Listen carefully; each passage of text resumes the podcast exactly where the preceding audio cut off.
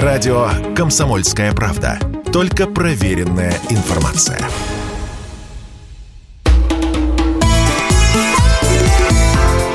«Национальный вопрос»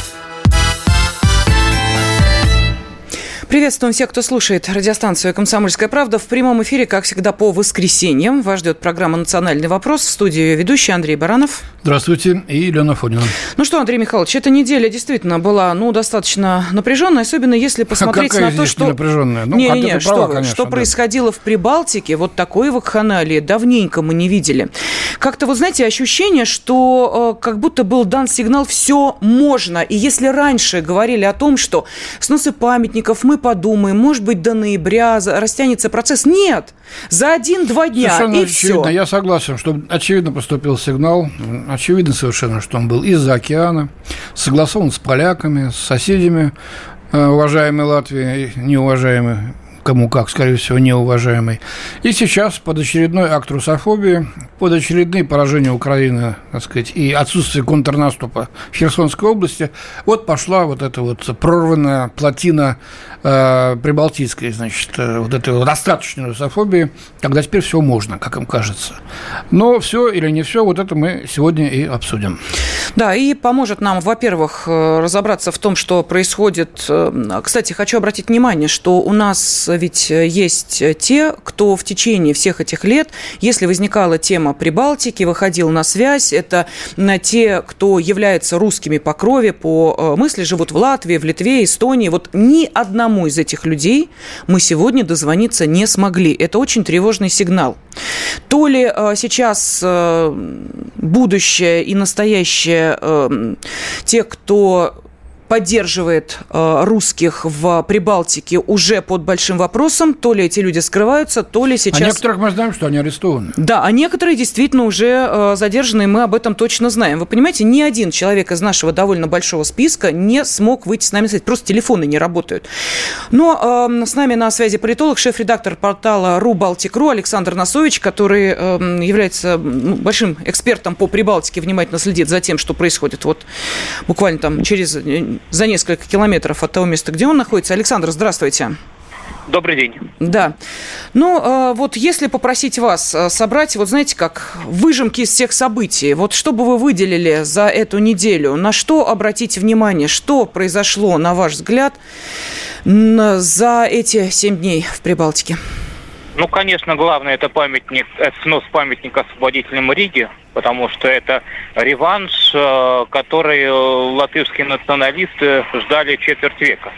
Как раз сейчас, в эти дни, отмечается четверть века с попытки а, взорвать этот памятник, а, который предприняли латышские а, неонацисты в 97 году. Тогда был первый и единственный крупный теракт в истории э, Латвии, когда к этому памятнику поднесли а, взрывчатку и реально пытались его уничтожить. Давай, Саш, на, на, напомним, что он простоял 37 лет, в 85 году он был воздвигнут, вот, 37 лет простоял. Извините, я перебил, пожалуйста. Да, это крупнейший памятник э, победе в Великой Отечественной войне в Прибалтике, и это точка сборки всех тех э, русских э, Латвии и многих латышей, которые э, считают себя наследниками победы, чтят э, победу в Великой Отечественной войне. И вот четверть, да, больше четверти века. 37 лет, с 85 -го года. Сколько он, стоит, сколько он стоит, столько э, латышские радикалы мечтают снести этот памятник. А, и вот то, что четверть века назад не смогли сделать а, экстремисты, которых потом судили как террористов, а, сегодня сделала сама латвийская власть. То есть латвийское государство выступило а, в роли террориста угу. попросту говоря. Помимо этого, Потому что сейчас будем обсуждать с Константином Федоровичем Затуриным вот эту ситуацию, точнее, как ее разрешать. Вот что еще, на что нужно обратить внимание, когда мы касаемся темы Прибалтики нынешней? Нужно всегда обращать внимание на те инициативы, которые они подталкивают своим западным покровителям. А эти инициативы, они сейчас пошли одна радикальнее другой. Самая радикальная за последнее время, это, конечно, инициатива Эстонии – перекрыть совместно с Финляндией выход из Финского залива а, для российских судов. То есть а, они прямым текстом говорят, что они тащат Финляндию в НАТО для того, чтобы создать совместную систему противовоздушной обороны а, и с помощью этой системы заблокировать Россию в Финском заливе. Заблокировать Петербург по морю, соответственно, Калининградскую область а, и не дать э, выходить из Финского залива а, российским кораблям. это, конечно, прямой а, повод, основания для объявления войны а, этим странам, во всяком случае Эстонии, которая такое предлагает. И вот, конечно, ключевой вопрос о том, как у них вообще язык поворачивается. Они сами себя ставят под удар и дают основания России применить против них ядерную доктрину. Понятно. Спасибо. Политолог, шеф-редактор портала «Ру Балтик.ру» Александр Насович был с нами на связи. Ну и, как мы говорили, нас внимательно слушает первый заместитель председателя Комитета по делам СНГ Государственной Думы Константин Затулин. Константин Федорович, приветствую вас. Здравствуйте. Добрый день. Да. да, здравствуйте. Ну вот а, мы уже упомянули снос э, мемориала, памятника, но есть еще инициатива Эстонии, которая звучит следующим образом. Русских в Европу не пускаем, для них путешествие в Европу привилегия. А, есть э, инициатива Латвии о том, что давайте всех несогласных мы будем изолировать. Не уточняется, каким образом будут изолировать. А можно а, сейчас вот ответить на вопрос, а сколько русских осталось в Прибалтике, Латвии, Литве, Эстонии? Ну, на самом деле цифры приблизительные. Данные, которые подтверждает посольство, 37% населения в Латвии это русскоязычные, русские и русскоязычные. Э, иногда э, к русским в русские записывают и белорусов, и украинцев порой. Э, что касается, то есть примерно от 30 до 40 процентов населения Латвии и э, чуть меньше, около 30 процентов населения Эстонии. Что касается Литвы, то в Литве на момент распада Советского Союза было 17 процентов русского населения. И это единственная причина, которая, на мой взгляд, удержала литовские власти от того, чтобы они применили к русским на своей территории те же драконовские меры, которые применили Латвия и Эстония. Поскольку в Латвии было до 40% русских, в э, Эстонии до 30%, то там изобрели такое понятие, как неграждане, специально для того, чтобы русские никак не влияли на политическую жизнь, и не только политическую, ну, любые такие вот принимаемые в стране решения. В одной только Латвии 57 запретов на профессии для неграждан. Ну, в таком случае, если а, сейчас мы видим, что ситуация развивается уже не а, просто для а, русских, русскоязычных, а это уже угрожает их жизни. Ну, давайте все-таки понимать, что это, наверное, действительно так. Какие шаги может и должна предпринимать наша страна? Ну, мне кажется, что угрожает жизни, это несколько сильно сказано угрожает э, ну, обычному течению жизни, но никак Константин Иванович, извините, я вас прерву все-таки. Президент Латвии Эгил Слевиц по его словам, после значит, вторжения, как он говорит, России на Украину, в Латвии появилось нелояльное государство, русскоязычная часть. Наша задача разобраться с ней и изолировать ее от остального общества. Извините, что, в тюрьму? В гетто? Э, я слышал об этом высказывании, оно несколько дней назад было сделано – пояснений никаких президент Латвии не дал. Э, можно по-разному его слова трактовать. Они, безусловно, носят возмутительный характер. Я лишь говорю о том, что речь не идет о том, что в Латвии или там в Эстонии нацелились на физическое истребление русских, на ассимиляцию русского населения. Но так по этому курсу они идут, начиная с первых дней независимости. Но все-таки что такое изоляция? Как они собираются изолировать? Это не ассимиляция. Изоляция нелояльного русского э, значит, меньшинства. Еще раз, э, вы зря задаете этот вопрос мне, как если бы я мог трактовать мысли э, вздорного латвийского президента, который таким образом определяет. Хорошо. Я, я может быть простор для любых, для любых. Ну вот кто-то предположил, что они концлагеря собираются создавать. Я думаю, что все-таки речь шла, скорее всего, о том, что надо прибегнуть э, к административным мерам, требовать лояльности э, на том основании, что э, человек не разделяет точку зрения латвийского руководства на события на Украине или на принадлежность Крыма, применять к нему какие-то меры репрессивные и так далее, и так далее. Но это я так полагаю. Угу. А что на самом деле имел в виду президент Латвии, спросить надо у него. Константин ну, а что это за репрессивные меры? Ну вот э, просто мы, вы же, наверное, глубже погружены в э, темы, которые мы обсуждаем, и применительно вот именно к прибалтийским э, странам. Если люди уже, а, не граждане, если они лишены определенных прав, если они не могут работать на определенных, там, не знаю, уровнях и должностях, какие еще к ним можно применить репрессивные меры? Можно гадать, какие могут быть репрессивные меры. Но вот, например, э, да, действительно, не граждане не имеют права участвовать в выборах, но э, в органах местного самоуправления они все-таки имеют возможность участвовать. И имели, по крайней мере. Может быть, они хотят лишить их и этого права. Э, есть список профессий, как я уже сказал, запрещенных для неграждан. Он может быть расширен. Могут быть, скажем, попытки заблокировать э, э, в случае, если у них нет э, там каких-то оснований, хотя мне трудно сказать, если, там, если они там живут, как их можно лишить дома, это я не могу себе представить.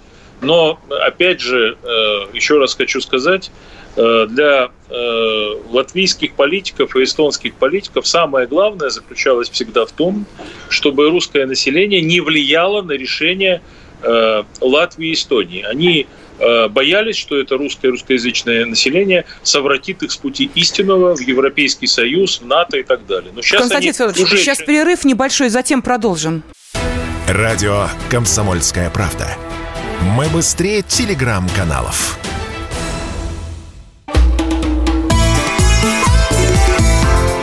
«Национальный вопрос»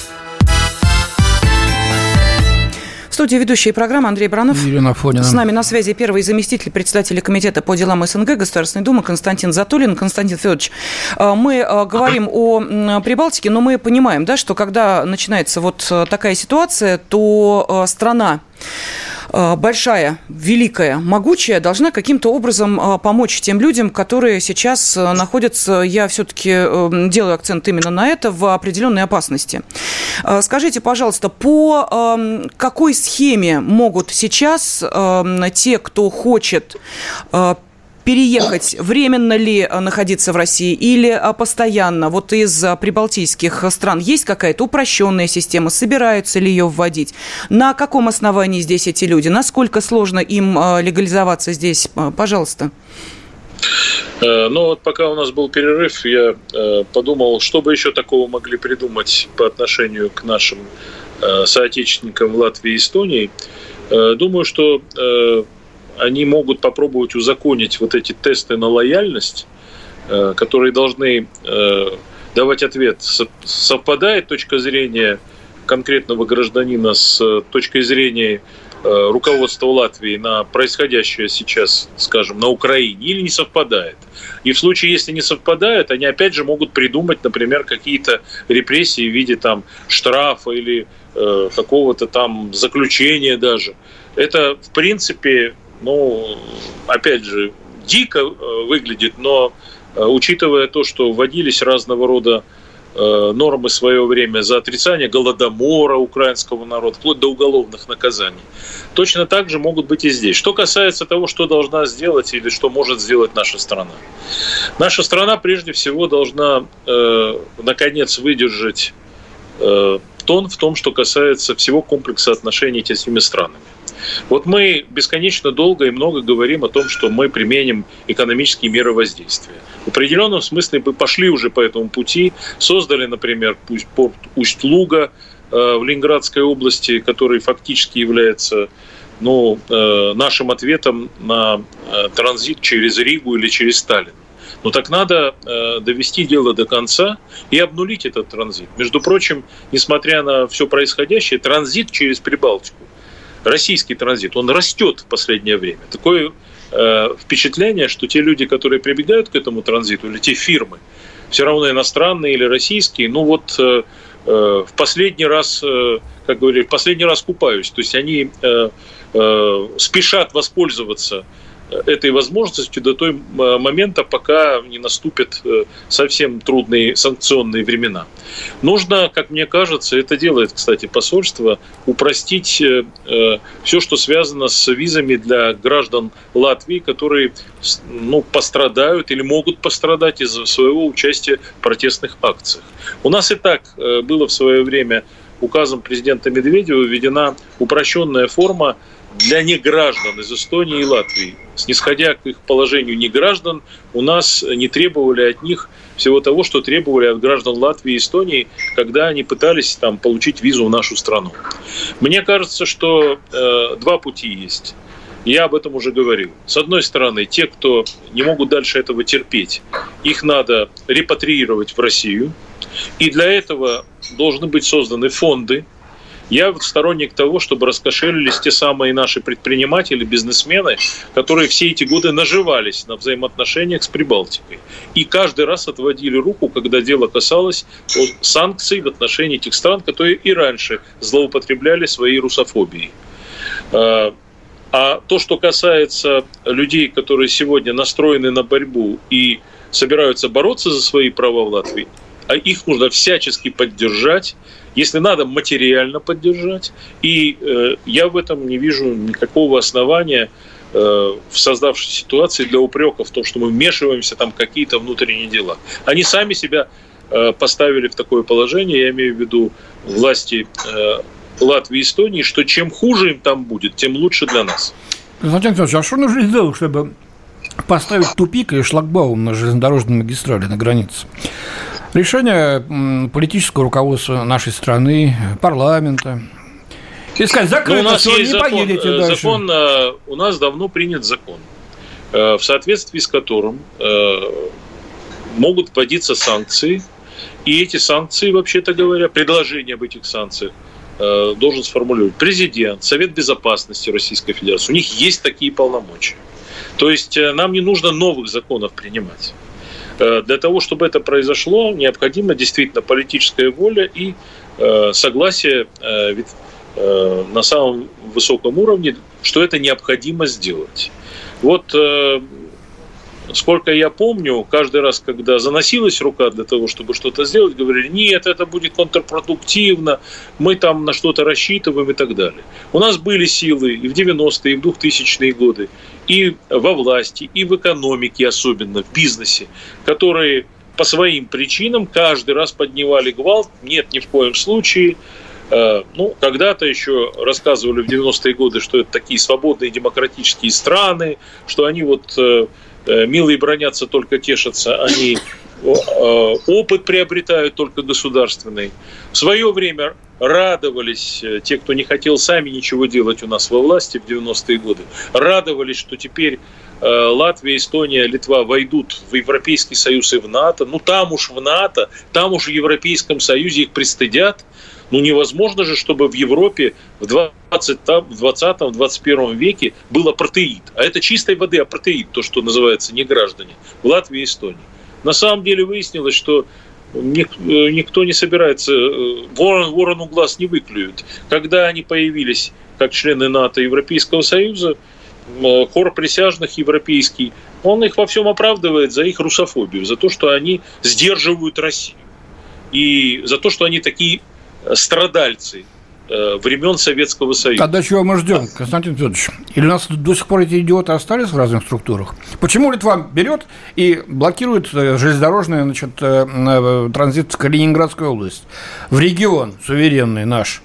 А мы не можем просто сказать, не поедете вы, господа бизнесмены, в Даугавпилс или там куда, в Липа и в Таллин. Через услугу, пожалуйста. Не хотите, найдем других, которые вместо вас это будут делать. Вот так вот. Значит, э, что бояться-то? Я могу задаваться этим же вопросом. Я могу задаваться этим вопросом и задаюсь им уже давным-давно.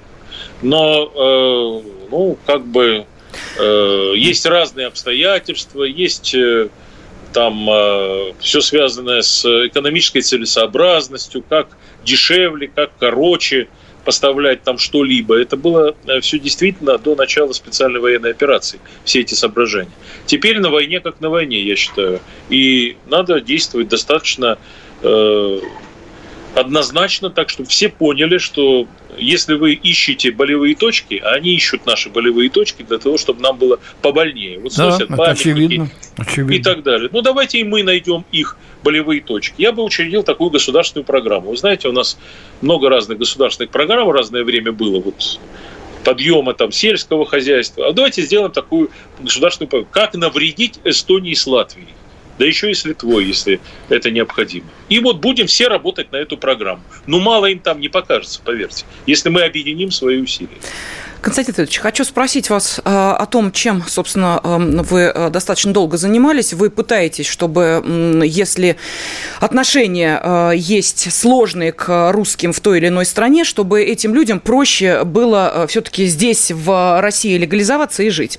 Вот я просто следила за тем, как постепенно и мучительно идет этот процесс. Чего стоило хотя бы одно, чтобы украинцы не у себя, в смысле, у себя там на родине, не не э, брали вот эти бумажки о том, что они хотят сменить гражданство, но это же был абсурд после 2014 года, Конечно. когда ополченцам, э, тогда еще ополченцам, сейчас это уже мы понимаем, народной милиции Донецкой, Луганской э, народных республик, чуть ли не в Киев надо было ехать для того, чтобы, значит, взять бумажку о том, что они не хотят быть гражданами Украины, только тогда наши, значит, документы принимали. Абсурд, абсурд, убрали, убрали. Теперь вот смотрите, президент приним, издает указ о том, что беженцы Донецкой, Луганской народных республик, украинцы могут на территории России России э, особые привилегии, находиться, значит, без ограничений, э, свободно работать, без различных вот этих вот бюрократических проволочек. Почему тот же процесс нельзя сейчас запустить в отношении русских из Прибалтики? Сколько должно пройти времени,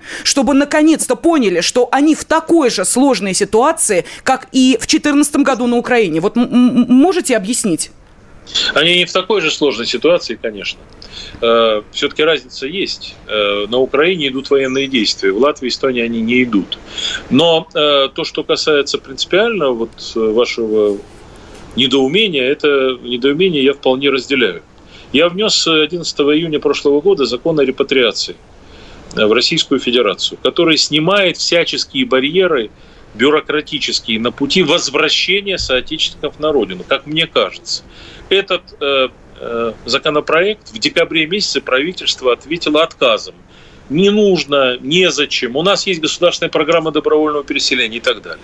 Случилось 24 февраля. Я снова говорю, послушайте, ну сама ситуация требует, чтобы мы упростили все эти процедуры. И вот идет дискуссия, она продолжается. Есть те, кто за, есть те, кто против. Хорошо Они бы узнать фамилии угу. тех, да, кто против. Бога. Да, ради бога.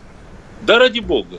И чем они мотивируют? Управление э, президента Российской Федерации по защите конституционных прав граждан, который э, как бы создает, э, ну, в данном случае является ответственным за все проблемы, связанные с миграцией. Там, а, ну, понятно, они не хотят нести ответственность, как угу. бы чего не вышло. Значит, Министерство им. внутренних дел, которому поручено все это, которое, ну, ссылается на то, что сверху нет поручения, но при этом, как бы, продолжает Э, тоже отстаивать общую позицию, общий фронт. Спасибо, вот... Константин Федорович, спасибо. Прерываемся сейчас. Радио «Комсомольская правда». Никаких фейков, только правда.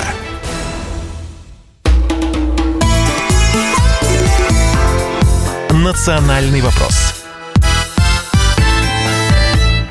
студии ведущая программы Андрей Баранов. И Елена Афонина. Да, ну мы поблагодарим а, первого заместителя председателя Комитета по делам СНГ Государственной Думы Константина Затулина. Константину Федоровичу нужно срочно было отправляться на важное мероприятие, так что задерживать его мы не будем. Но а, разговор о том, что происходит в Прибалтике, ну а точнее, наверное, будет сказать, в двух странах, в Латвии и Эстонии, но это просто вопиющее. Еще раз напомним, а, Эстония заявляет о том, что для русских поездки в страны Европы это привилегия, и мы э, должны каким-то образом доказать то, что мы достойны приехать в любую европейскую страну, не знаю, каким образом кому доказывать, ну, хотя... им, представителям высшей расы. Да, ну а в Латвии там вообще кто во что гораст. Сначала предлагают выяснять э, отношение к спецоперации, прям сразу на границе заполнять анкету. Э, если жители Латвии не согласны с политикой надо властей... Надо изолировать. Надо их изолировать, да. Мы так и не поняли, что это за таинственное изолировать и э, что имеется в виду, каким образом, особенно если принять во внимание, что, например, в одной семье могут быть люди согласны и не согласны с политикой властей. Это значит, что э, ребенка, ну, допустим, молодого человека, который не очень согласен с политикой власти, просто каким-то образом будут изолировать от его родителей или наоборот. Ну, то есть дойти до абсурда очень легко. Эм, сейчас с нами на связи э, бывший издатель и главный редактор «Комсомольской правды» в Северной Европе Игорь Тетерин. Игорь, здравствуйте. Здравствуйте. Здравствуйте. Да, здравствуйте. Ну, а давайте мы все-таки вот э, возьмем события этой недели. Действительно, их было достаточно много. И не только ужасающие, да, за которыми мы просто следили здесь и не понимали, как такое может произойти. Но и вдруг неожиданно выяснилось, что и в Эстонии, и в Латвии есть настоящее народное сопротивление. Да, давайте вспомним, э, как э, сносили памятник танк в Нарве как люди выходили, э, выражали свое мнение, ставили свечи, цветы. А когда все-таки танк убрали, э, выложили из свечей, э, значит, вот... Силуэт. Да, силуэт этого танка. И сейчас об этом, так сказать, не, не скрываясь, те, кто имеет смелость не скрывать свои мысли, об этом говорят.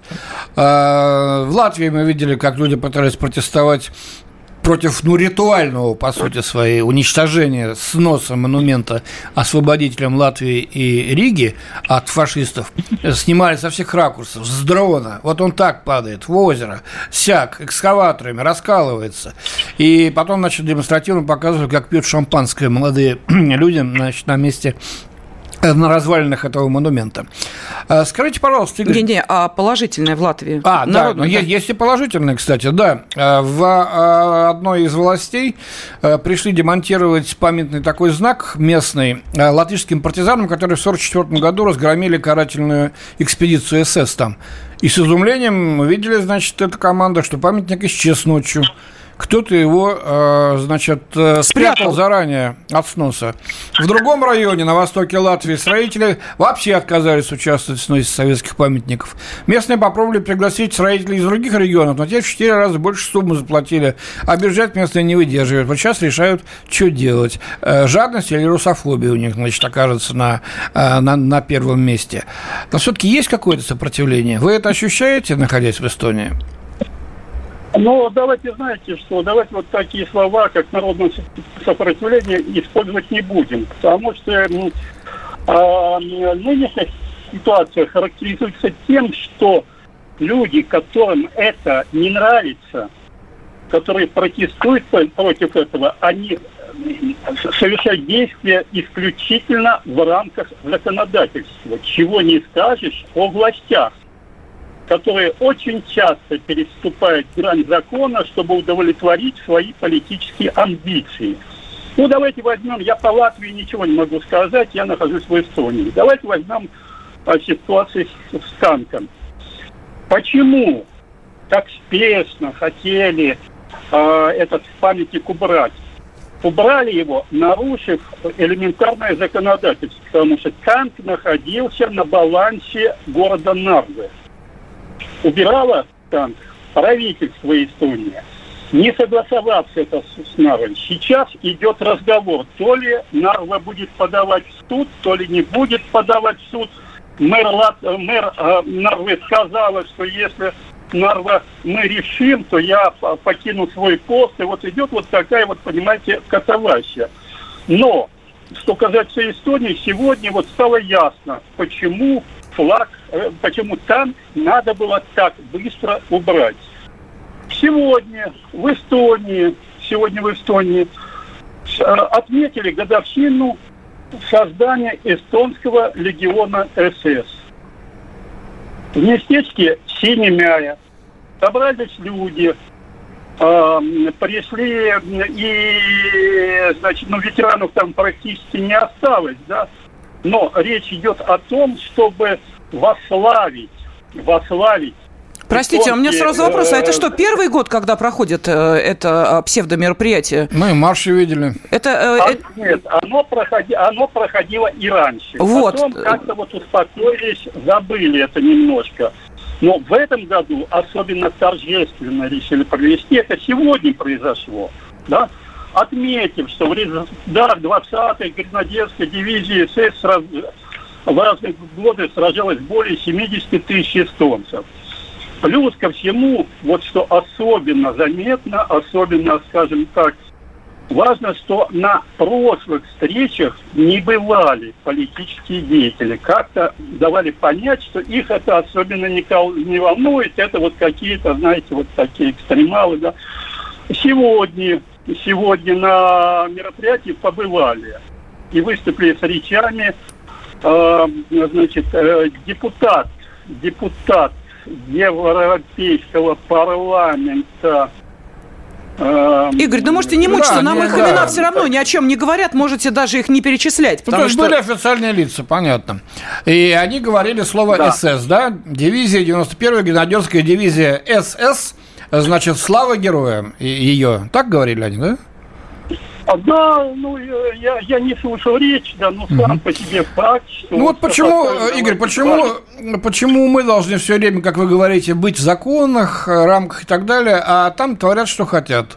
Полнейший беспредел. Мы так и будем ходить по судам, бюрократически узнавать, кто с кем будет судиться, кто виноват, местные власти. Плюс э, к этому, простите, э, опять же, да, вот я продолжаю э, вопрос Андрея Михайловича, объясню, что значит нет народного сопротивления, люди выходят в рамках закона. А что выход э, к мемориалу в Риге был согласован с местными властями? Нет. А что, э, те, кто я пришли защищать знаю, памятник, они согласовали эту акцию? Ну хорошо, Нет. вы же помните бронзовый солдат, бронзовую Но ночь, если да? их задерживали, простите меня, если их э, увозили с, э, от мемориала в э, Риге и э, не давали возможности в Нарве подойти к памятнику, ну явно это мероприятие было не согласовано с местными властями. Это значит народное сопротивление. Я к чему это? Да, да, простите. Извините, извините, я хочу сказать еще одну вещь. Мне кажется, лично мне кажется, да, что нашу русскоязычную публику пытаются спровоцировать на какие-то незаконные действия, чтобы в дальнейшем, значит, предпринять против э, живущих в Эстонии, скажем, русских, более жесткие меры. Хорошо, какая вот должна быть реакция? Игорь, будьте любезны, скажите, пожалуйста, вот по вашему мнению, как должны русские реагировать? Мы Вообще, помним... насколько я понимаю, в Нарве 70% русскоязычного населения. Я Они что там, войска ведут, будут стрелять, что ли, как на Украине? Так мы быстро перейдем в Нарву. И никакое НАТО не поможет, Игорь. Вы прекрасно это знаете, они должны а, это понять. Давайте вспомним в э, Таллине бронзового солдата и сколько людей тогда выходило. Сейчас, как вы понимаете, защищать в Нарве памятник выходит гораздо меньше. Гораздо меньше. А это значит, что с каждым годом вот эта позиция «Ой, как бы чего, да ладно, я посижу, чтобы кого-то не спровоцировать», она закончится тем, что этих людей русских, русскоязычных просто не останется. Вообще. Или они, как всякие неофиты, перестанут быть э, русскими по одной простой причине, что станут Эстония, чем эстонцы, и латыши, чем латыши. Ладно бы речь а, шла... Значит, ну, да, пожалуйста, пожалуйста. Да, да, да. Есть единственный способ, да, как русским выразить свою точку зрения. Это участие в политическом процессе как электорат. В Эстонии, в отличие от Латвии, в местных выборах принимает участие не только граждане страны, но и постоянно живущие здесь русские. Поэтому вот я не исключаю, что после случившегося в Нарве там может измениться категорическим образом э, состав э, городского собрания и властей. Это первое, да.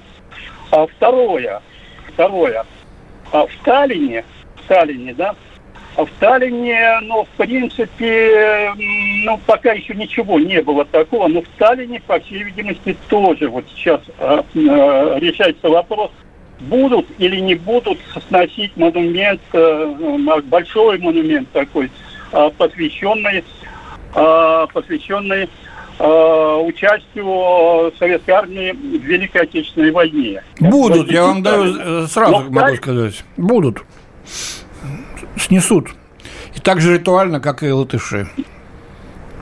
Посмотрим, посмотрим, потому что в Сталине эм, довольно, довольно сильный состав городского собрания, который может выступить категорически против этого.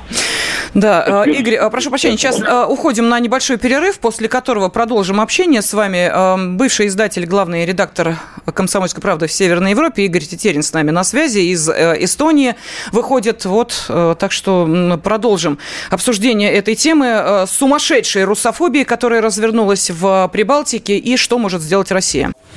Если тебя спросят, что слушаешь, ответь уверенно. Радио «Комсомольская правда».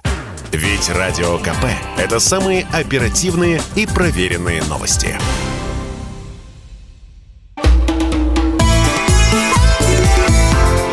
«Национальный вопрос»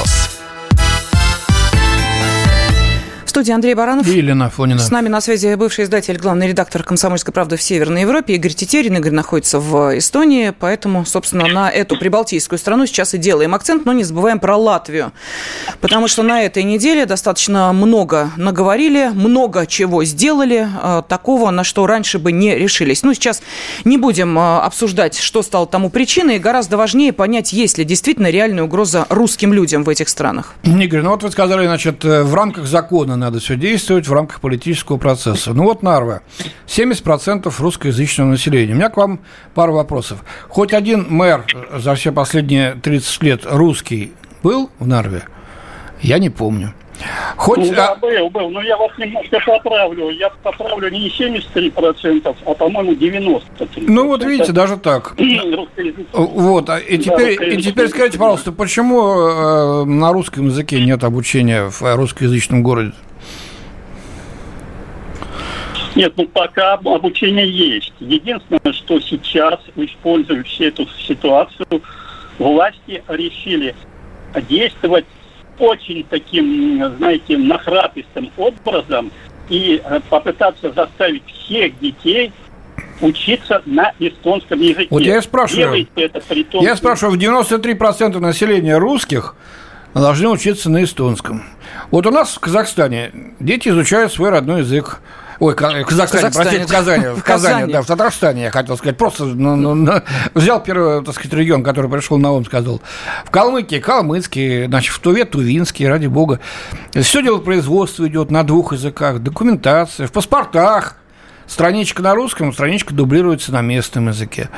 Это что, э, так сказать, бомба подложена, И при этом Россия – это кровавый тиран, да. который, значит, что не дает народам хотя жить бы, спокойно. Хотя бы, так сказать, вот э, пойти на, на встречу.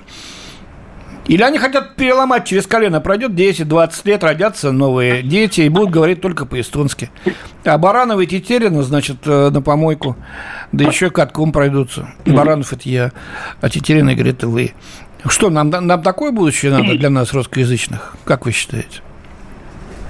А, значит, вот смотрите, конечно, нельзя никак сравнивать Эстонию и Казахстан. Это разные страны, находятся в разные, э, значит, эм, и геополитические, и географически. Игорь, прошу а, прощения, Андрей Михайлович ошибся, когда сказал Казахстан. Он Я имел в виду Казань, Татарстан. Татарстан. Да. да, он просто ошибся. Он говорил о том, что в нашей стране, а. в России, которые сейчас обвиняют в том, что мы давим все народы, ведь это же а, программа. Да, да, да. Вот, да, да ну вы знаете. Понятно, но я говорил всегда. Да.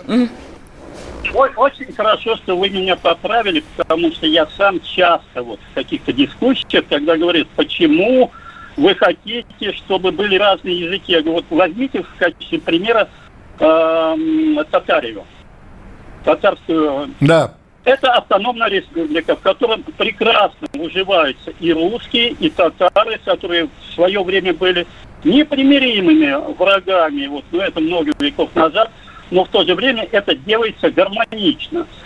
В Эстонии, в Эстонии, насколько вы понимаете, эстонизация, то есть эм, э, русского населения является э, ну просто вот таким каким-то бзиком вот всех этих политиков, которые в принципе все это декларируют, но они не знают, как это сделать э, в реальности.